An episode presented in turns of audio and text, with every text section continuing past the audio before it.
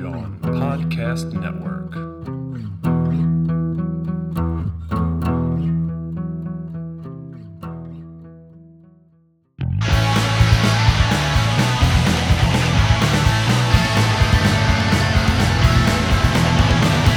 Hey, folks, and welcome back to Butter with That, a movie podcast where some friends from Philly get together to talk about movies. I'm Dave. I'm joined by Connor and Sam.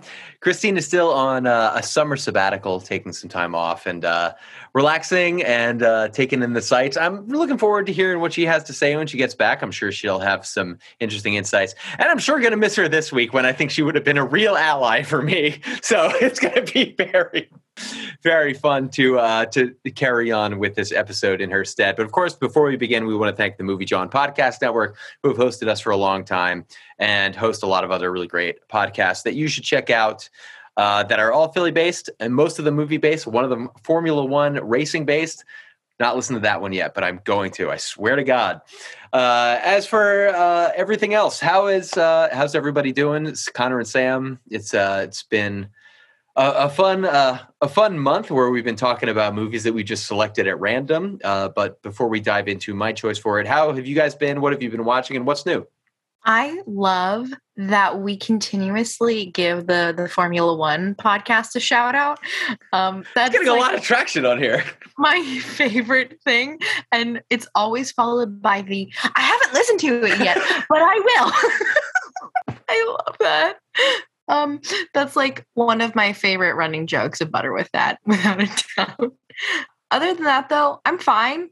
Uh, I watched. Oh shit, what's it called? Oh, I watched um, this documentary on Netflix called "Girl in the Picture."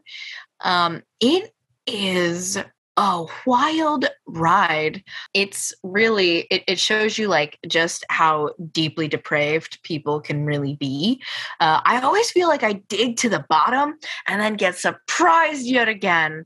Um, it's a really horrific story, and it's it's you know it's it's these moments where you know a lot in the true crime community people are always like well should we really be talking about the the like the worst moment of a person's life? And should we really be making shows and podcasts that not glorify the, the these things that have happened but kind of and it's it's a documentary like this that really says "Eh, you know what it actually is worth it? This woman who was murdered and her identity was lost for decades um not just because of this uh, documentary but in, in some parts um, the woman was finally identified and her all her family knows and they're uh, figuring out better ways to remember this person's life by. So it, it's just kind of nice to to really have those moments of these things matter too Interesting. What is that on?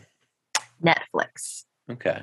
yeah, that that sounds really interesting. And your point about you know the worst you know day in someone's life that kind of reminded me of Under the Banner of Heaven, which I think I mentioned a few weeks ago that I finished.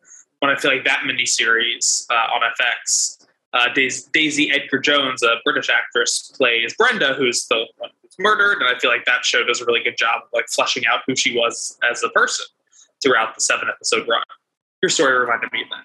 I saw a 2022 movie that I absolutely loved, and that was X, set in 1979. A group of up and coming actors in the adult film industry go to a farm uh, to shoot an adult film, and the people who live there don't quite like that, and that's kind of all I'll give away.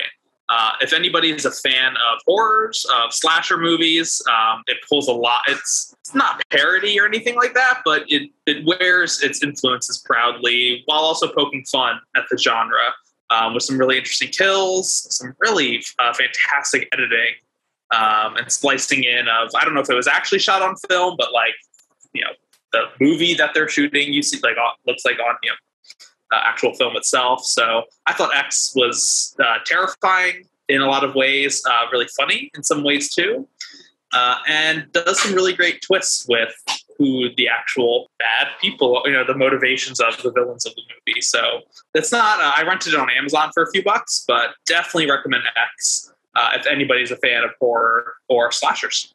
I've been meaning to see that. It sounds like a perfect merger of Boogie Nights and Texas Chainsaw Massacre, which are two movies that I really adore. You are not wrong. Well, that's great. Um, we're looking forward to hearing uh, some field reports from Christine. Maybe we'll send her a text, see what see what she's thinking about, see what she's been absorbing in the meantime. Uh, but of course, as always, we miss her and wish her well. And uh, as I said at the onset of this episode, would have been a valued cohort in this uh, this discussion. I think this may be the first uh, kind of like explicitly pronounced art film that we have covered. Perhaps, maybe with the exception of um, my Winnipeg, which of course was a Christine pick, uh, but I think this one's going to be really interesting. This uh, for our grab bag month, just movies that we really appreciate, movies that we want to illuminate, and movies that we want to talk about in explore and conversation. And one that really stood out for me recently, uh, it's one that I mentioned a few episodes ago. I caught during uh, my my little COVID vacation of sorts was uh, a film by Roy Andersson, Swedish director Roy Andersson uh, who was initially renowned for his commercials, actually renowned explicit, uh, in particular by Ingmar Bergman for making some of the best commercials out there, which is an interesting thing for Ingmar Bergman to say. Uh, but Roy Andersson, a very interesting figure and the director of the film we're talking about right now, and that is uh, the year 2000's uh, Songs from the Second Floor, a Swedish dark comedy drama that uh, stars non actors and uh, features 42 different or excuse me, 46 different episodic vignettes that are tied together to create a narrative or at least to convey theme. I suppose the most succinct way that I could summarize it, and perhaps the best written way that I have found to summarize it, uh, actually comes to us from Roger Ebert, who gave the film four stars in the year of its release. And this is his introductory summary. In a sour, gray city filled with pale, drunken salarymen and parading flagellants, Everything goes wrong. Pain is laughed at. Businesses fail. Traffic seizes up, and a girl is made into a human sacrifice to save a corporation. Roy Andersson's Songs from the Second Floor is a collision at the intersection of farce and tragedy. The apocalypse is a joke on us. You have never seen a film like this before. You may not enjoy it, but you will not forget it that being uh, Ebert's introduction to the film. Uh, so I'm pretty new to this, but I've seen it a few times now. Uh, it's really risen through the ranks for me. But I also know this to be the first time that either of you are seeing this. So before we get into uh, some of the nitty gritty, some of the details, and uh, some of those episodic vignettes that we've uh, we've alluded to. What was your reception for this film? What did you think about it? Did you think it worked? Did you think it didn't? Do you think its themes resonate? And do you think it was uh, worth the time at uh, just over an hour and a half? Uh, God, it's a tough. it it's a tough movie to talk about, and I think yeah, we really haven't covered um, quote unquote art house kind of movies before. This is absolutely not something in my wheelhouse cinematically you know, we talk about, and I feel like back in the day we mentioned Roger Ebert a lot in his reviews, and this one feels like particularly appropriate. I don't know if I, I would not give it four stars, but it is a hard movie to forget. Um, I was surprised by how much I laughed at it. There were stretches where I was like, okay, I get it, kind of. And then like a, a, surprising thing would happen, and that would kind of bring me back in. So I felt like I my attention or my interest kind of undulated kind of like a sound wave up and down, up and down. So I felt like I was kind of ping ponging back and forth about liking parts of it and then kind of ready for the next vignette to move on. Um, I don't, sometimes I talk about how it's like you know a theater major in college, and this just in I think the nicest way possible. This reeks of like postmodern drama, like European drama. Uh, just absolutely reeks of it, which is not the film's fault because it was released in 2000. It was uh, filmed in 99 and released in 2000. Um, I am by no means an expert on how you define postmodern. For some people, postmodern is like 50 years old at this point. So, but it just reminded me of the like scores of plays that I read, especially my postmodern drama class, some of which are some of my favorite plays of all time, and some of which are just incredibly pretentious and like, okay, I get it. I don't think this movie is pretentious but it reminds me of those works that I did find uh, pretentious and um, kind of preachy. But I don't think this goes that way. But it was little little uh, memories of, of college time, kind of diving into the world of European postmodern, turn of the century, turn of the millennium themes and ideas. I, I agree with a lot of that. I I do. Uh, I did keep, keep me gripped the whole time, and I gave it uh, five stars. But I uh, would also say that uh, yeah, I, I uh, I perfectly welcome that reception because I think that uh, yeah, this could easily be perceived as um, at least in terms of some of its symbolism, a little bit overt and a little bit too obvious, and in that sense, uh, bordering on pretentious. But I uh, I was along for the ride personally uh, with multiple rewatches and so on. Sam, it's your first time going around with this as well. What was your reception of Songs from the Second Floor from 2000? As I watched, as I embarked on this journey with this film, um, it really made me think about how much I love doing a podcast with the the two of you and Christine because I get to watch movies that I would never choose myself um, and I'll probably never revisit. But you know, they really it opens me up to things that I think. I don't think I have a narrow-minded view about movies. I think that I I like a lot of different types of movies. I certainly have, you know, my shtick is, but there's also things that I feel a little too dumb for. This was certainly one of those movies, but I'm still glad that I watched it. I laughed. I went, hmm, and then I also went, okay. Um, so it made you feel things. It, it it it it brought me full circle by the end. But Dave, you're not wrong when you said uh, Christine would be your ally here. There was a moment earlier today where Connor had said the same thing to me. yeah, Christine, if you're listening, check this one out and let us know what you think. I think yeah, this might be up your alley as well uh, Sam, I'm really happy that you brought up the idea of like, am I too dumb for this movie? I think that's one of its strengths is that it is, I think, incredibly approachable for like a layman to go in. Um, there are some movies that I felt dumb watching. Uh, I could be totally out of out of line for saying this, but I feel like Suspiria is a movie I felt a little too dumb to watch. Are you talking um, about the first one or the remake? The first one, yeah. Okay. I was just like kind of lost in what was. I haven't seen the remake, uh, but the original one, Dario Argento.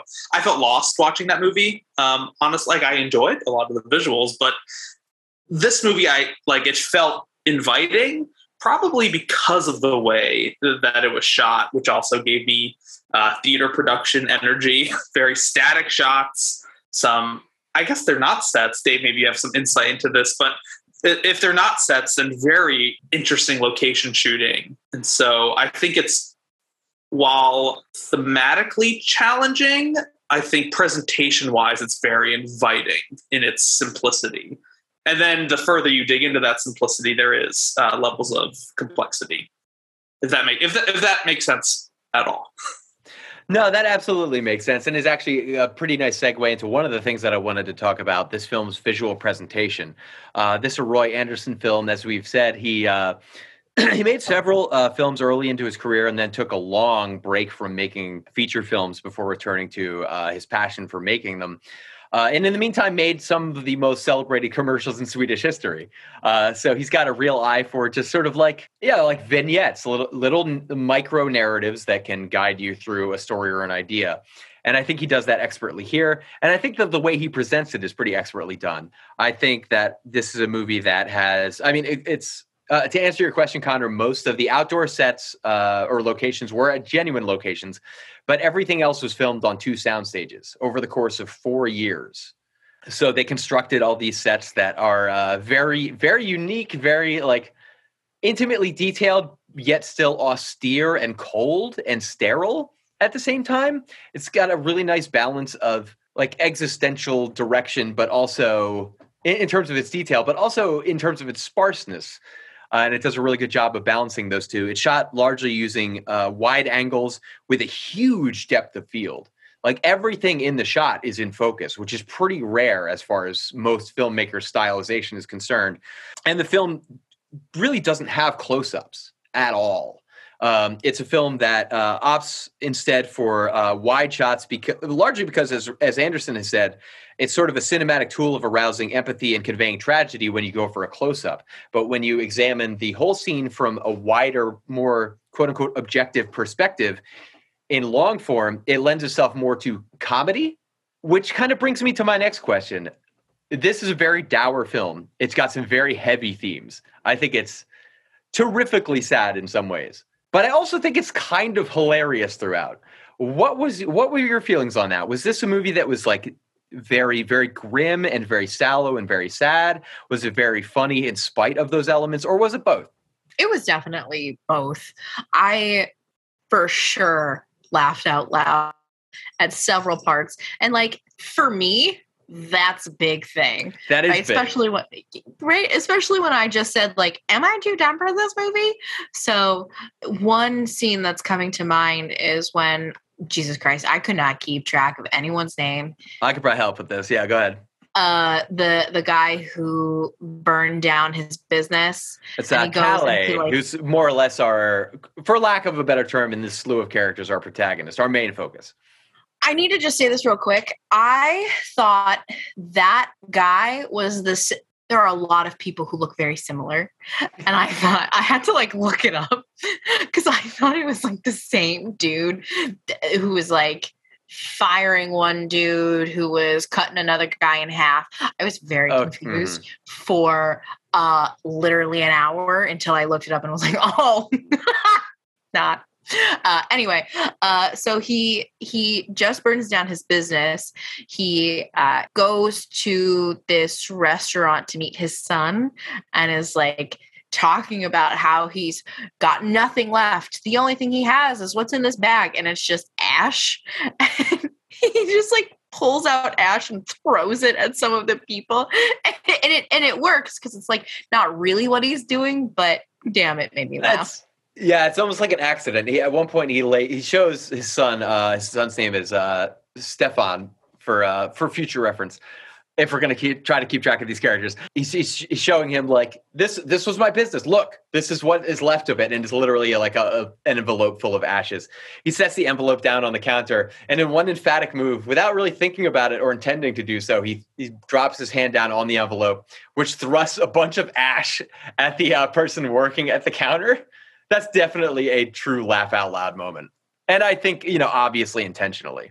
the um, magician moment and the saw guy i thought just also had me laughing i read the description for watching it was like and a magician the wikipedia description is absolutely horrendous dave you should go in and contribute and fill out the and flesh out the, the page for it i think you're qualified enough but it's just like oh a magician messes up his act or something like that and i was like okay what and it happens and he saw he gets a volunteer and then he saws through the box and the guy just starts weirdly wailing. It's like not a scream. It's like ah ah.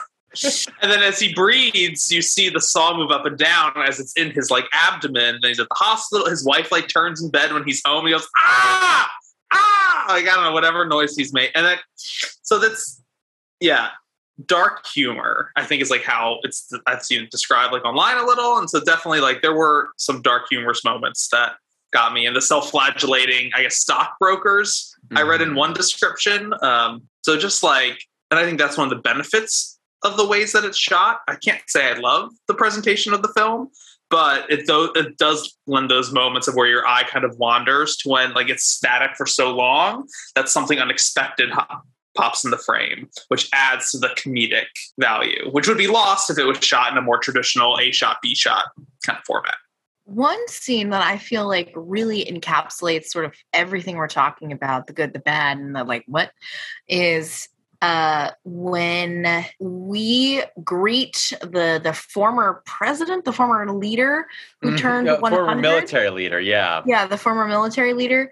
Um, I laughed. I felt uncomfortable, and then I also went, okay. So the scene, I guess they're in his like his his care facility, and you're watching his nurses put this bedpan underneath him. So he's like clearly like using it, right? And then all of his like generals come in and read him this nice speech. Oh, well, you know, this dude is like using that bedpan and he's kind of like there's the the hilariousness of it and then the okay i get like he's a little baby now he's like incompetent blah blah blah blah blah military whatever i get it um so i Uh, think there's more to that- that scene that I'll get into later. But yeah, yeah, go ahead.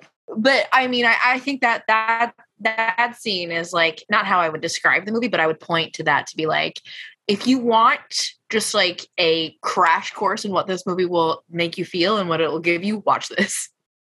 I think that's a very good reference point for this movie. Yeah, uh, I think a lot. And I think a lot of the scenes kind of play out in a similar way. I mean, I think that there's definitely humor, horror, cynicism, and humanizing these characters. I don't think there's any character in this movie that isn't humanized, however small their role is, which is really insightful, especially for a movie this kind of deadening in its themes. And I think it's got some pretty big themes, and that sort of brings me to some of my favorite uh, scenes some of which you've already loosely covered, but uh, some that I would like to go over, as well as others. And if anybody has any others that they'd like to jump in and reflect on, I think that would be great. But uh, of this movie, within 46 little episodic vignettes, uh, there are some that really drew my attention, and some that are like linearly interconnected.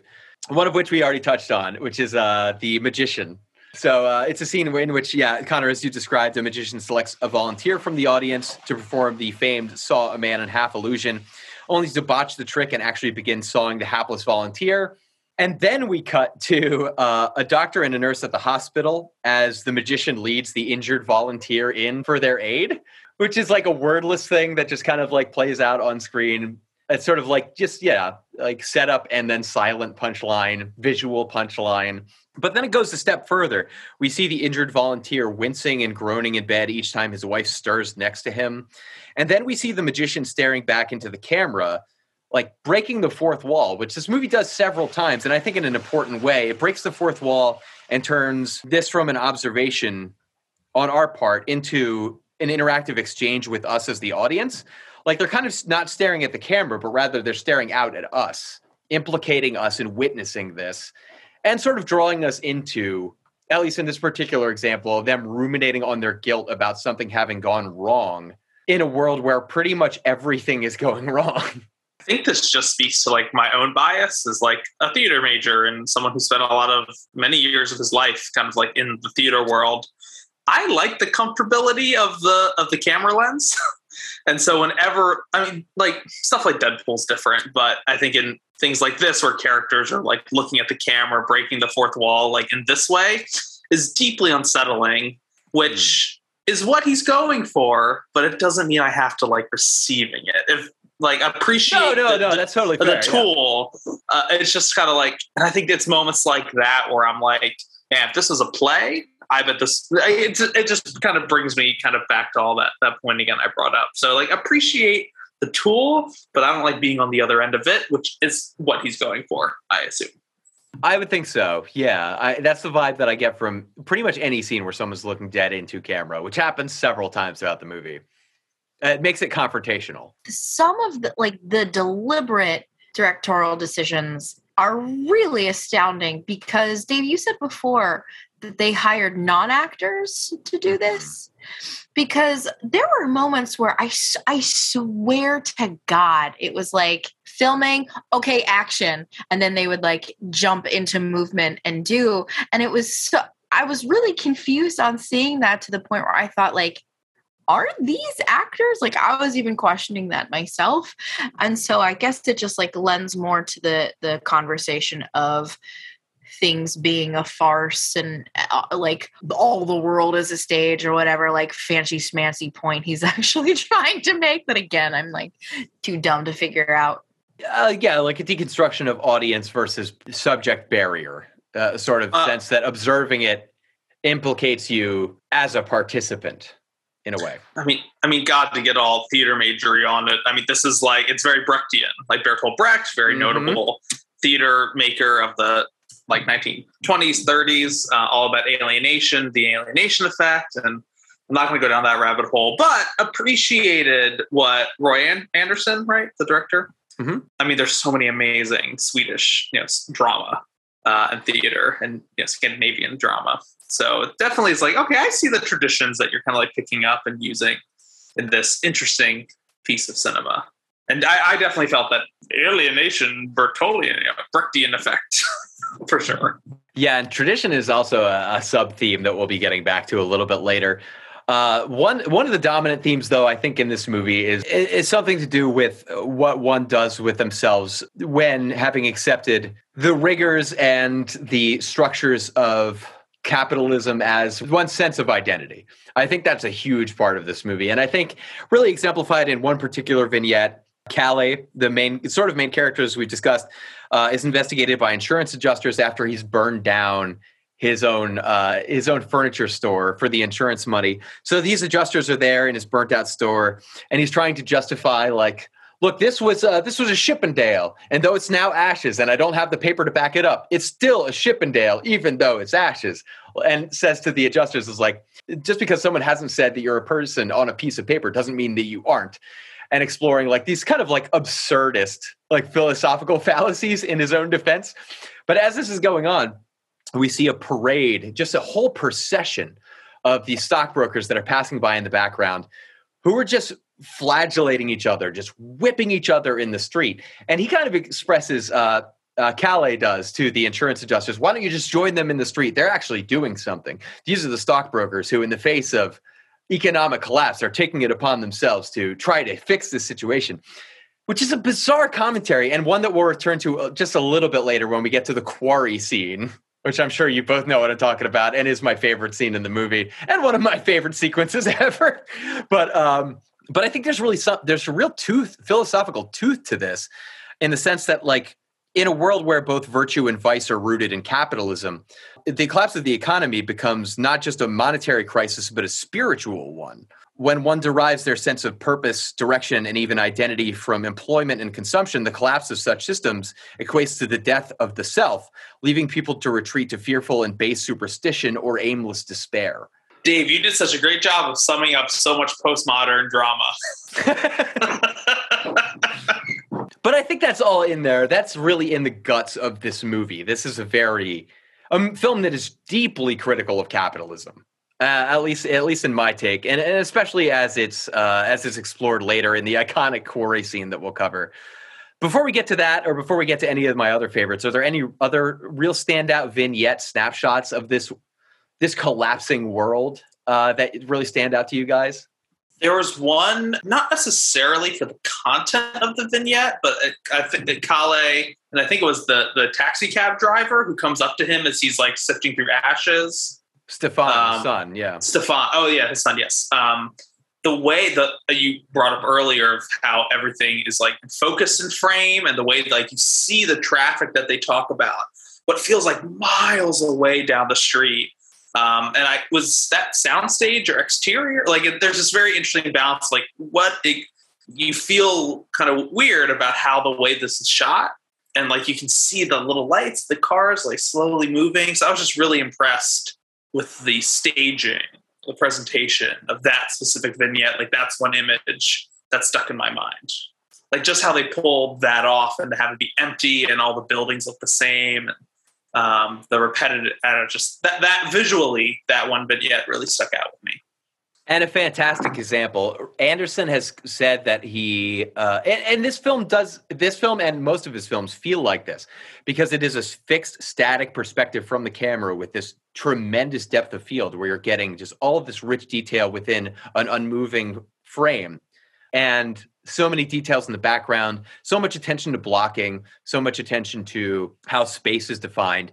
And in particular, one of the really interesting things about that scene is it reveals this painterly influence. That scene is sort of uh, intended to be an inversion of the Edward Hopper painting Nighthawks. Like so from instead of instead of looking into the diner, you're in the diner looking out. Outside of the diner, Connor, as you've alluded to, there is this which is a recurring theme throughout the movie, this endless sense of traffic it's as though people are trying, everyone is trying to get somewhere else, but because everyone is trying to escape, no one can get anywhere, which is a pretty powerful metaphor, especially at play later in another one of my favorite vignettes. I think like that just sort of like hopelessness and devastation uh, really stuck with me. And the guy who gets fired, his, I don't know, I think that like I am somewhere in my life where I'm thinking about like my career and choices that I've made and him being like I've been here for 30 years you know and and you're going to fire me like this and the what we see of his life beforehand, his wife has the the the day off and it's like, "Hey, spend it with me. Let's have fun." And he's like, "No, no, no, I can't. I have to go in." So there's like so much of his life he's putting on hold or he's like not living and wasting for a job that's like, "Yeah, you know what? We're just going to have to get rid of this guy."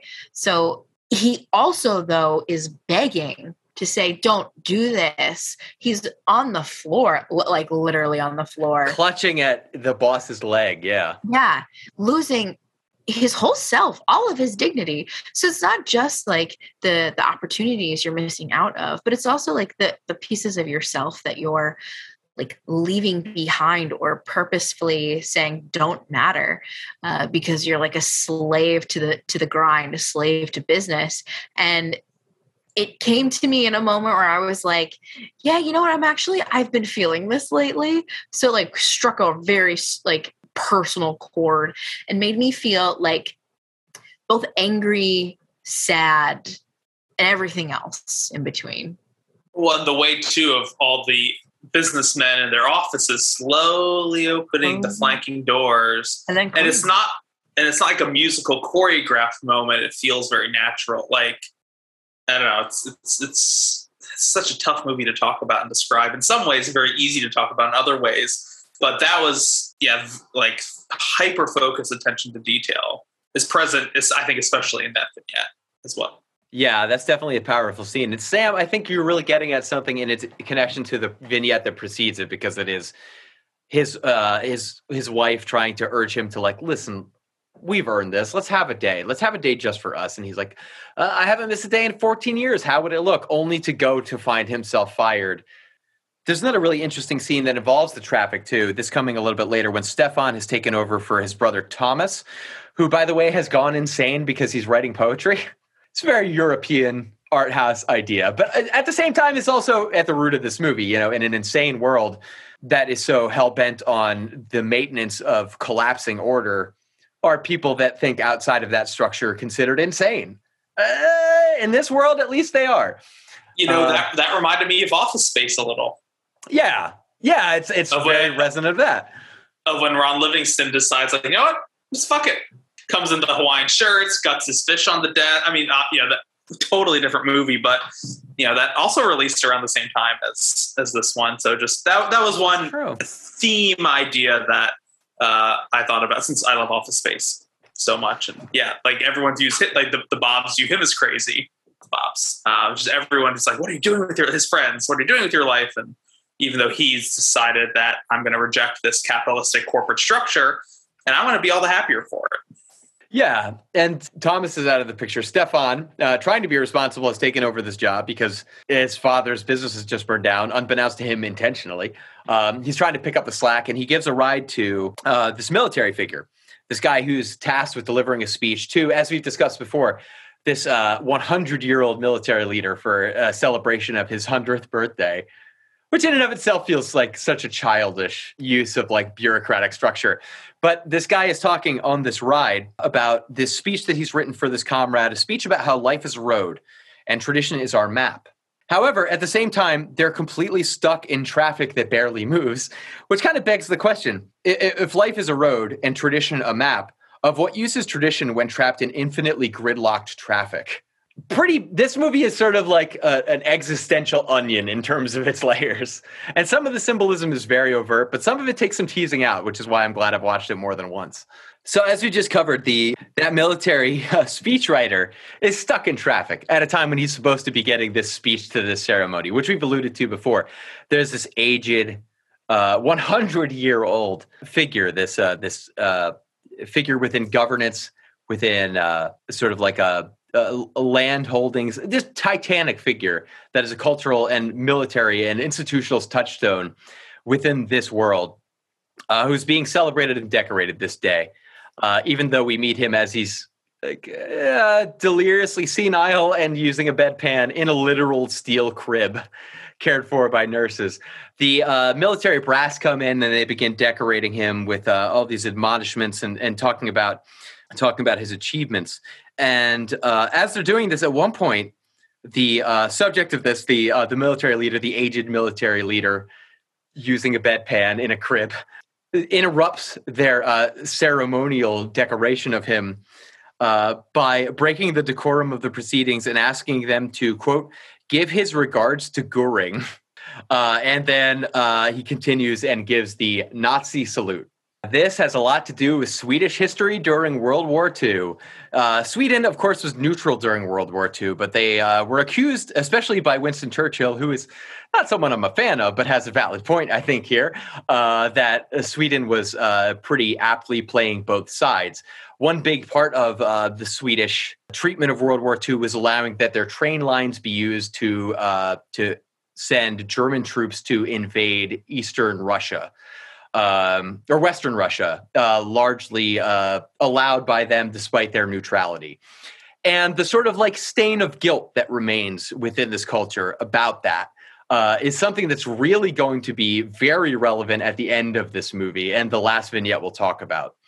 But I think it's very aptly alluded to here because these military leaders, when admonishing this pillar of their military and industrial history, are awkwardly quieted by his allegiance to Nazism, which I think is a pretty telling and, and pretty bold move for a Swedish filmmaker to confront their own history in that regard so uh, so nakedly and so bluntly. So I find that to be a really impactful scene as well, especially as it ties into the last uh, the last vignette of the film. Yeah, I, what this scene reminded me of uh, a little bit ago, I did a like I guess a year ago a deep dive into like Swiss neutrality in World War II and also playing both sides and buying Jewish art that the Nazis stole and were selling to you know like from all the, all these really horrible things that the Swiss government allowed and private individuals. Mm, and also, people, not to, not to cut you off, Sweden did also do a good job of accepting Jewish refugees. They did Yes. play both sides, but it was a very complicated time for them as a culture. Uh, but go on. And I'm not looking to oversimplify. What I'm saying is this just reminded me of like these comp. Like I feel like for us, World War II narratives are so oftentimes boilerplate. You know, like very simple narratives. And so Pretty binary, just- yeah. binary exactly. So this scene reminded me of like younger generations, older generations. Roy Andersson is, I think, in his 80s now. So he's that's right. um, so somebody who did not was not of like conscious age, like he was a young child, I think, probably during the Second World War. But interesting of how folks after the fact are looking back and recognizing with this pretty complicated history. Uh, and so I thought this was a really confrontational and clever way to sort of acknowledge that and to kind of like work through that and to think about that. Um, so this was it just reminded me of some research that just a rabbit hole I went down earlier and just interesting to see that pop up uh, on a different side of the European continent. Yeah, all I have to add was I think when I watched that scene, I went, damn, okay, out loud because I couldn't believe it. And and when at first when he says Goering, I was like, is are Nazis? And then to The Goering, yeah. I was like, oh yeah. Yeah, very interesting stuff that we're going to revisit in the last vignette that we'll cover, which is the very end of the film.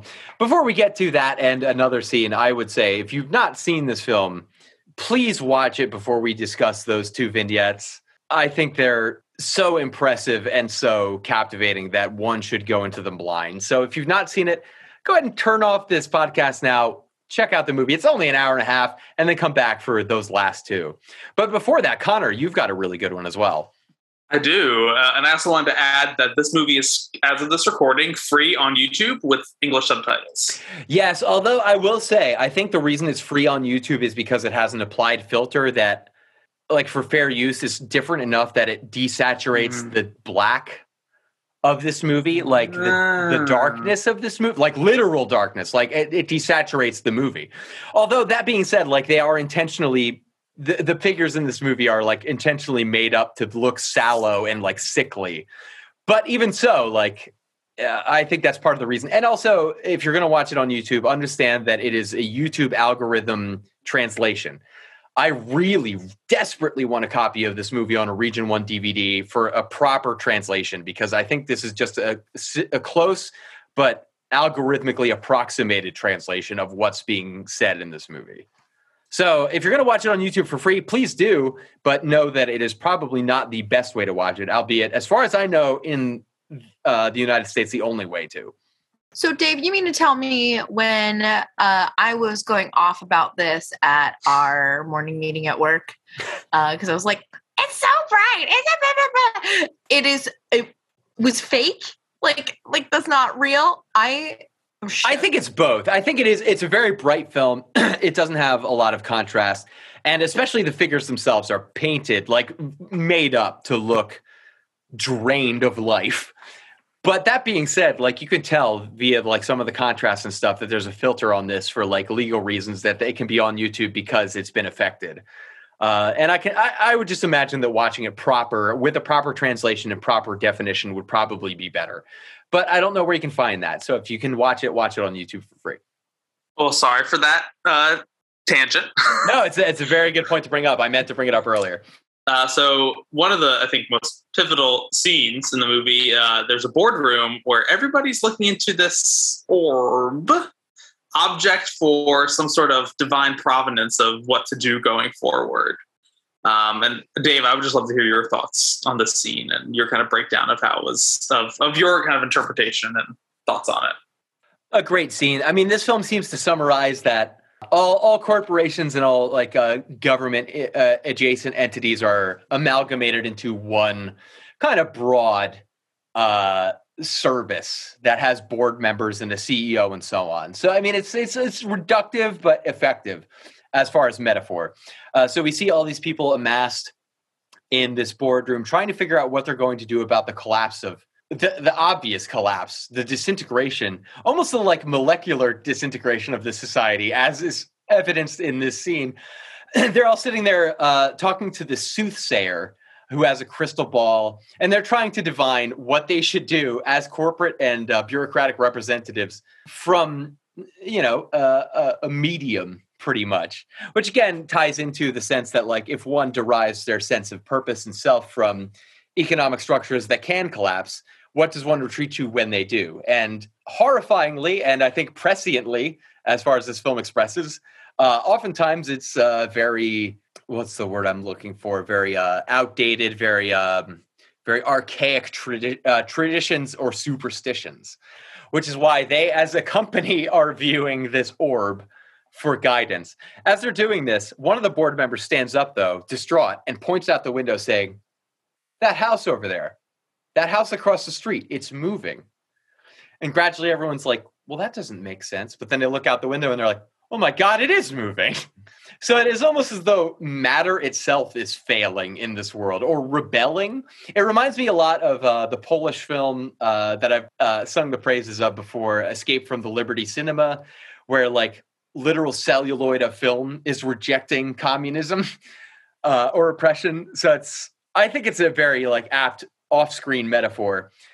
It's also great too that all these board members then start freaking out about this newfound sense of disorder and all go to st- exit the exit the room in desperation and are all freaking out and all get stuck and like stymied at the door because they're these people that are supposed to be bureaucrats and the people that maintain established order are too frightened and confused to realize that the door opens inward. Like it's it's like Ingmar Bergman directing Monty Python sketches. It's crazy. But yeah, love that scene as well. I mean, yeah, this is definitely, I think, one of the funniest. And I mean, it's so you have this whole what? There's probably like 20 people in this room, all in suits, and you have the suit, and they're all like holding the orb up and looking through it to try to gain some sort of insight. I, this is, I think, for me, one of the funniest scenes. And I, am not going on a tangent, but there is an amazing South Park episode um, about 15 years, I guess like 2015, 16, um, where uh, Stan is trying to return Randy's pina colada mixer, Margaritaville oh, mixer. Oh, this is a good one. Yeah, I like this episode. And so basically, he takes it. Stan takes it back to the circular tab where it's purchased, and then no, you have to go to this if you want the full refund. Uh, high up the chain, basically going to the Federal Reserve eventually, that says, "All right, we'll uh, we'll uh, consult and then we'll get back to you." And so Stan hears um, basically a chicken getting its head cut off that then runs around a board. Uh, and the chicken, there's like about a dozen different options, and the chicken lands on bailout. So Stan gets a bailout uh, for his return to Margarita Mixer. And that this scene just reminded me of um, Trey Parker and Matt Stone, their approach to you know the meaninglessness of business, of finances, of how really all of this shit just happens and nobody's really in control of it. And that becomes especially relevant as we roll into my favorite uh, sequence in the film and one of my favorite recent discoveries in cinema. I, I adore this this uh, this collage of vignettes and the narrative that it shows. So after this, we see that there are rocks being piled in a quarry. It's unclear what they're doing. They're just piling rocks. Uh, and it's being overseen by members of governance, uh, seemingly trade unionists, people that oversee the maintenance of order in this collapsing world, watching these people stack rocks. And then one of them gives a signal to the folks above, and a dummy, a straw filled dummy, is dropped onto the rocks. We then cut from that without any further context into uh, a lot of those figureheads of state and uh, and trade and religion and bureaucracy all gathered in this uh, academic space where they're talking to this little girl. And they're telling this little girl things like that uh, some things must be done and that those with experience should be trusted to be the administrators of that that directed action. And in very condescending language are suggesting to her that that makes sense right we then cut immediately uh, to the next vignette which is hundreds of people gathered around the top of this quarry uh, and then out of frame the little girl from the previous scene is led blindfolded by members of the council onto a plank that oversees this quarry and then is shoved off into the quarry to her death that then uh, because there are loudspeaker towers that are erected there and there are hundreds in attendance suddenly this serene almost ceremonial song rounds out the scene after they just push this little girl to her death to uh, and seemingly in order to appease something.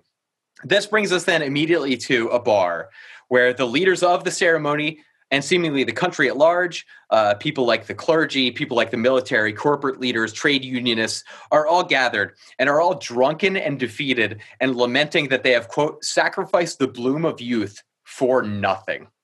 That it has ultimately this retreat to this kind of more archaic and brutalizing ritual in the vacuum of a collapsing society ultimately didn't solve anything. Uh, and then right after that, we cut to the next and uh, final vignette in the sequence, which is a lot of those uh, corporate and military leaders pushing giant piles of luggage toward an airport. So I think what's going on here is pretty, uh, as, as is a lot of the symbolism in this movie, pretty on the nose, but pretty poignant. Uh, this notion that an older generation, who are the administrators of order and the bureaucracy of maintaining that order, have failed and are sacrificing a younger generation in order to maintain that doomed order. And when that doesn't work, what do they do? They get drunk and fucking leave. Again, this movie started shooting in 96, released in 2000. I can't think of a more poignant social satire than this movie in recent memory because I think that's a very uh, cogent metaphor for where we're at in our current state of decline think it's also God. I just hate myself so much. Uh, the theater major coming back. Um, it reminded me so much of Iphigenia, the daughter of King Agamemnon, who was prophesied to be yeah the sacrificer because in order to save Helen from the Trojan War, you know, the Trojans, you have to sacrifice Iphigenia, so the gods will put winds in the sails of the Greek armada so they can go go to Troy, and it's a great inverse of where, yeah, the older generation is sacrificing this girl, and it doesn't happen. Like, it doesn't work. The winds, the metaphorical winds of the economic sails are not filled, and they flee. Um, and so I thought that was just a great inversion on a on like a millennia old trope and um, you know story. That that I think that part really resonated.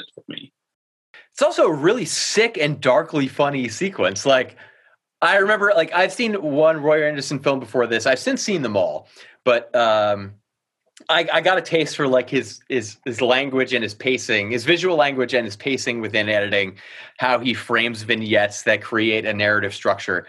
And in this one, I, I just saw that dummy drop and I thought to myself, all right, there's no way this isn't going to tie into the next thing. And then the moment it's the child being condescendingly explained that elders have everyone's best interest at heart, I was just like, oh no.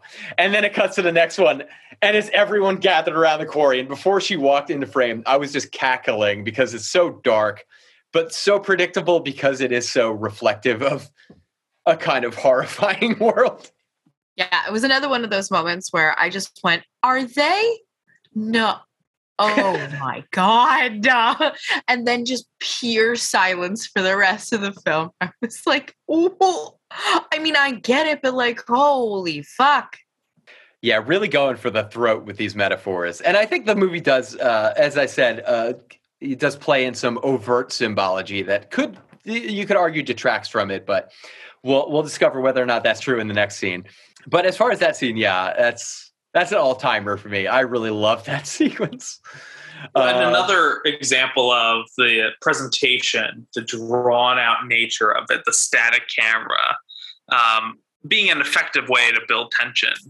And I think also just makes it funny that it's just like this long, for like you know what's going to happen and so uh, another you know i think there's there's a million ways to shoot every scene and there's one version where it's like you're on the close up of the girl's face the crowd members uh, but this is it just lets it play out in the brechtian manner to show you know what is happening full scale let the audience determine you know giving it all to the audience and not trying to emotionally manipulate a sense of catharsis about what's happening just to let the action roll. The objectivity of a wide shot versus a close up. Yeah exactly that brings us into the final scene, and this again ties into some of the overt symbology of the movie or symbolism of the movie. There is a scene earlier on where uh, Kalle, uh, our protagonist, uh, down on his luck and unable to figure out what to do next, approaches a friend at an expo who is selling uh, figures of the crucified Christ, which, you know, that one's pretty obvious the commodification of religion, spiritual bankruptcy. Uh, this is, you know, very, even for a European film, is very like densely sy- symbolic and obviously very uh, transparent. But it does tie into the final scene of the movie, which I think is pretty jaw dropping, at least in one moment. So that's Kalle meeting this uh, salesman friend after he's agreed to start selling some of these figures of the crucified Christ. Um, and his friend is angrily disappointed in his investment of these crucified figures and is tossing them at a large like dump, just basically this open field of refuse. Uh, the salesman states in his disappointment that in times like these, he should have known better than to have tried selling the uh, the likeness of a quote loser. After he's dispelled with all of these uh, these crucifixes, he leaves Kalle standing in disillusionment as a couple of figures start winding their way down a path. Uh, and they have been the whole shot. Like it's like a five minute shot. So this has all been going on the whole time in the background, and it's just becoming apparent because of blocking because of a depth of field that includes both foreground and background, but where it focuses your attention and how that attention shifts throughout the landscape of the frame. So you realize these figures have been walking toward him the whole time. And this movie alludes to earlier that Kalle himself is individually haunted by this one ghost. This figure named Sven, who committed suicide because of financial difficulties sometime after Kalle has borrowed a substantial sum of money from him and in a sense, therefore, vicariously making Kalle feel guilty about this suicide. It's almost as though people are being haunted, physically haunted by the ghosts of their guilt. So uh, Kalle uh, sees Sven and uh, also the sacrificed little girl that we just seen approaching him along with several other figures. And he tries to fend them off, pleading with them that, like, what else do you want from me? What am I supposed to do? And in his frustration, he throws something at them. As he does, a wave of extras like 60 to 70 extras who have been hidden in this shot for like five minutes emerge from the ground, stand up, and start running in the opposite direction in fear. And then, after Kalle recognizes that they're all there, they, along with Sven and along with the sacrificed little girl, continue their march toward him, uh, haunting him. Again, this a pretty resonant uh, allegory and metaphor for cultural guilt. We see among these this mass of people that emerge from nowhere it, with a practical effect, which is incredible. It's jaw dropping stuff, and one of like my favorite moments. I wasn't. I, I was sold on the movie before then, but that was when it was like, all right, this is a five star. Uh, seeing that wave of humanity come toward him and what they represent. Because if you look at them closely, even with the YouTube uh, lower definition, you can see that some of them are wearing the striped uniforms of Nazi concentration camps. Again, getting back to the cultural history of guilt that Sweden has, uh, the cultural history of um, their participation and allowance of the Holocaust in their supposed neutrality, and how that haunts them still. Uh, enacted as a metaphor for the hordes, like the hundreds of oppressed and ignored and disregarded and discarded members of uh, a social history that have been paved over in favor of a more uh, simplistic capitalist narrative. And that it doesn't, it, it, only by being haunted by that as a culture do we ever confront the cost of that kind of society. Uh, and that being a visual metaphor at the end of this movie is stunning. I think uh, that moment when they, the, those legions of people emerge uh, for me was the real selling point of the film. Any thoughts on that final scene? I, I thought you summed it up perfectly. I don't know if I have anything else else to add. Um, yeah, agree with everything you said. I think that I really needed to hear this synthesis and and Dave your, your take on all of this because when the movie ended I just turned the TV off and just went upstairs to bed. So I was like okay, I guess.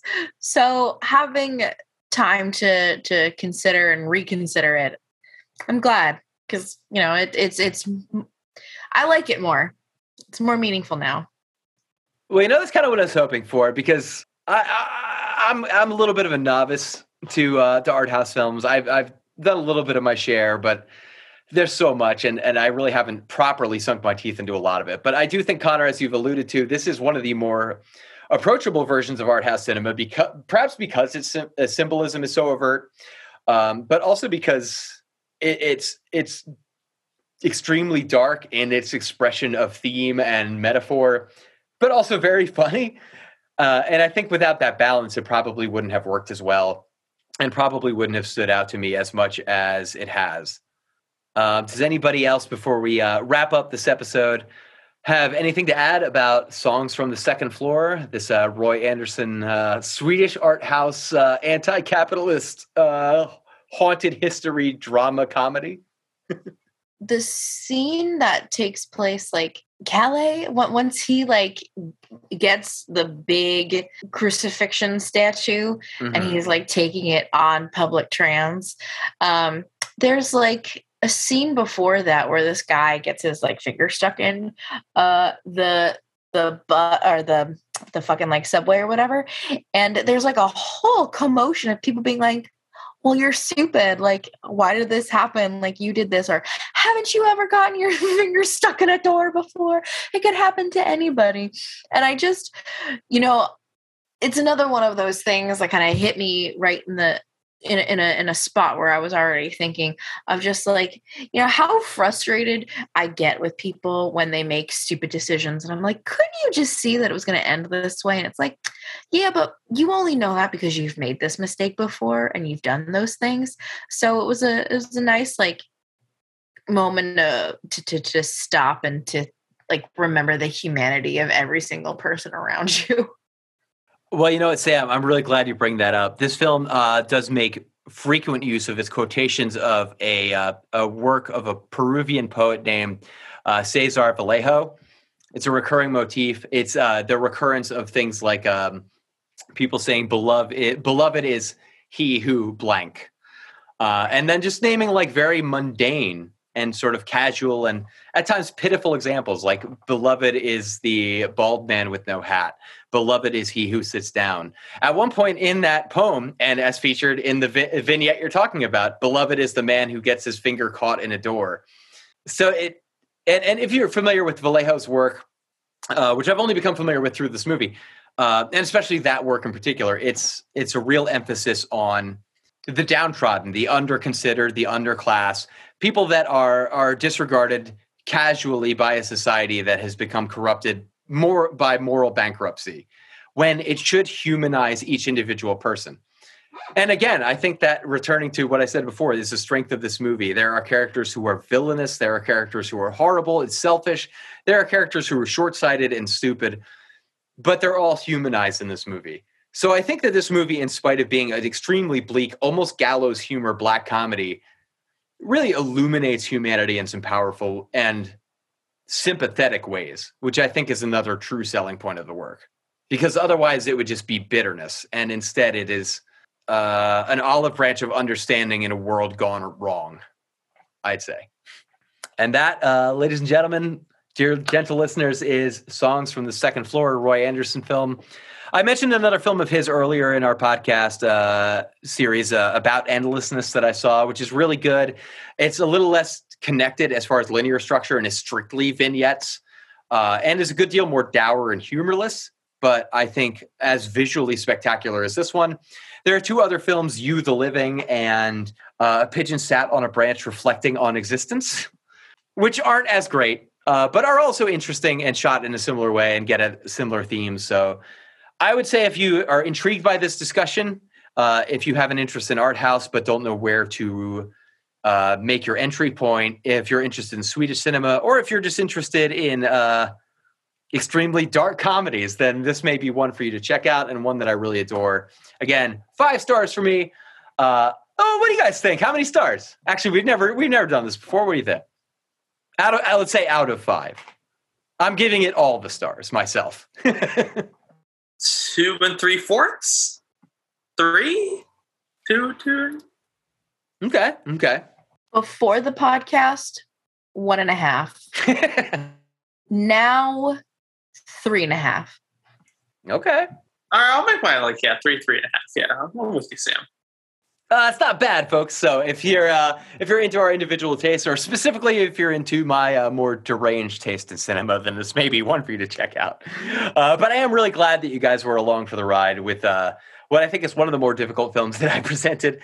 Uh, kudos to Christine for having a really good summer and and and being away, exploring and adventuring. But I do wish she was here to sink her teeth into it, and I really look forward to talking to her about it at some point as well.